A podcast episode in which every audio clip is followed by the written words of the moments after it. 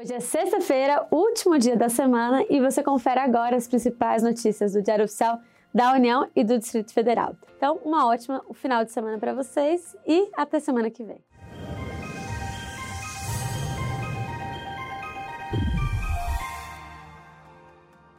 O destaque do Diário Oficial da União de hoje é o Decreto 9.983, que trata da Estratégia Nacional de Disseminação do Building Information Modeling, o BIM, ou Modelagem da Informação da Construção, representa o conjunto de tecnologias e processos integrados que permite a criação, utilização e a atualização de modelos digitais de uma construção, de modo colaborativo, de forma a servir a todos os participantes do empreendimento, potencialmente durante o ciclo de vida da construção. A Presidência da República enviou hoje ao Senado Federal uma proposta para que seja autorizada a contratação de operação de crédito externo entre o Banco do Brasil e o Banco Interamericano de Desenvolvimento, o BID, cujos recursos se destinam ao Programa de Investimento em Gestão de Infraestrutura Pública para a Eficiência Municipal. Os prefeitos devem enviar as suas demandas ao Ministério do Desenvolvimento Regional. Em razão das queimadas na região da Amazônia Legal, o governo autorizou a contratação de brigadas para a prevenção e o combate aos incêndios florestais. O Conselho do PPI regulamentou um procedimento simplificado para a venda de ações.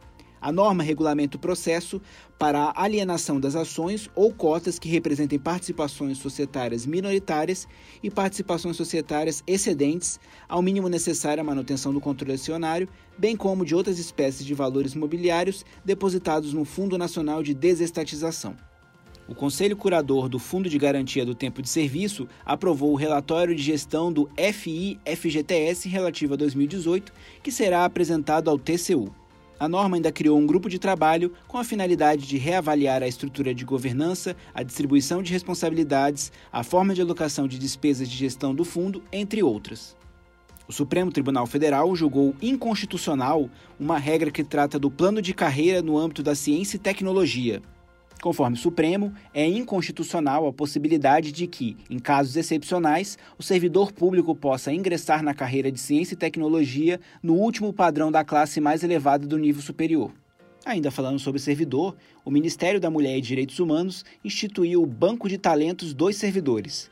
O banco funciona como um sistema eletrônico que tem por finalidade apoiar o desenvolvimento interno de competências técnicas e relacionais Embora não seja novidade esse tipo de captação de competências, como é uma boa prática, é sempre válida a divulgação para que o gestor tenha exemplos de bons modelos a serem seguidos. No Diário Oficial do Distrito Federal, GDF declara como utilidade pública empreendimentos no complexo penitenciário da Papuda.